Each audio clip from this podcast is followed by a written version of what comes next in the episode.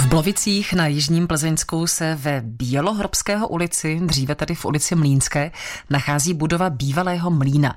Jaká je jeho současnost a především historie, to nám teď poví pracovník muzea Jižního Plzeňska v Blovicích Michal Červenka.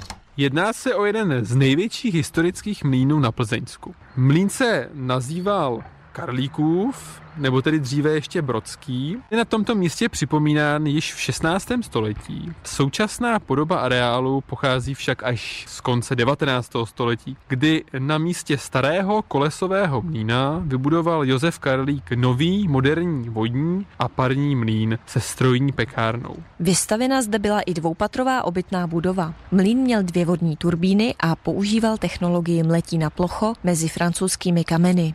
Karlíkův mlín byl koncem 19. století prakticky jediným průmyslovým závodem v Blovicích. František Karlík, syn Josefa Karlíka, prodal mlín v roce 1927 Matěji Jilkovi. Ten ho po několika letech prodal dál panu Bohumilu Frelichovi. Dne 18. září roku 1930 o druhé hodině raní vypukl v mlíně požár. Následně byl mlín kompletně zrekonstruován. Přes nucenou zprávu během druhé světové války až po jeho znárodnění a následné navrácení majitelům tu ale mlín stojí dodnes. Teď bychom mohli pro posluchače asi popsat tu současnou podobu, co vlastně před sebou vidíme, co zbylo ze samotného mlína. Mlín má bohužel citelně opadanou omítku, přesto staticky vyhovuje a současný areál bohužel chátrá. Uvádí Michal Červenka. Josef Karlík se narodil 26.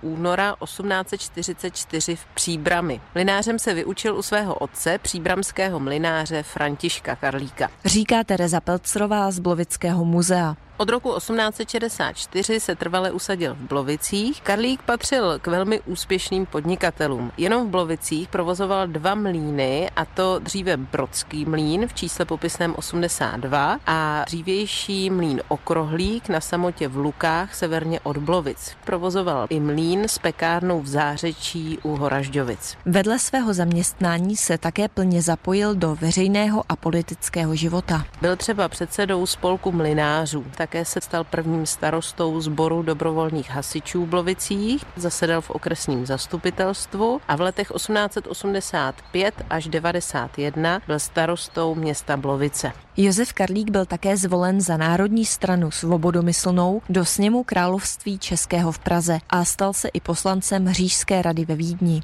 Zemřel 18. července roku 1915 v Blovicích. Vidím, že je tady krásná stará lávka. Kam vede? Tahle ta lávka vede od Mlína do parku Cecima. Jedná se o městský park, který je poměrně hojně využíván ať už místní školou, gymnáziem a nebo pro rekreaci místních obyvatel. Říká Tereza Pelcrová z Muzea Jižního Plzeňska v Blovicích. Kateřina Dobrovolná, Český rozhlas. Český rozhlas Plzeň. Rádio vašeho kraje.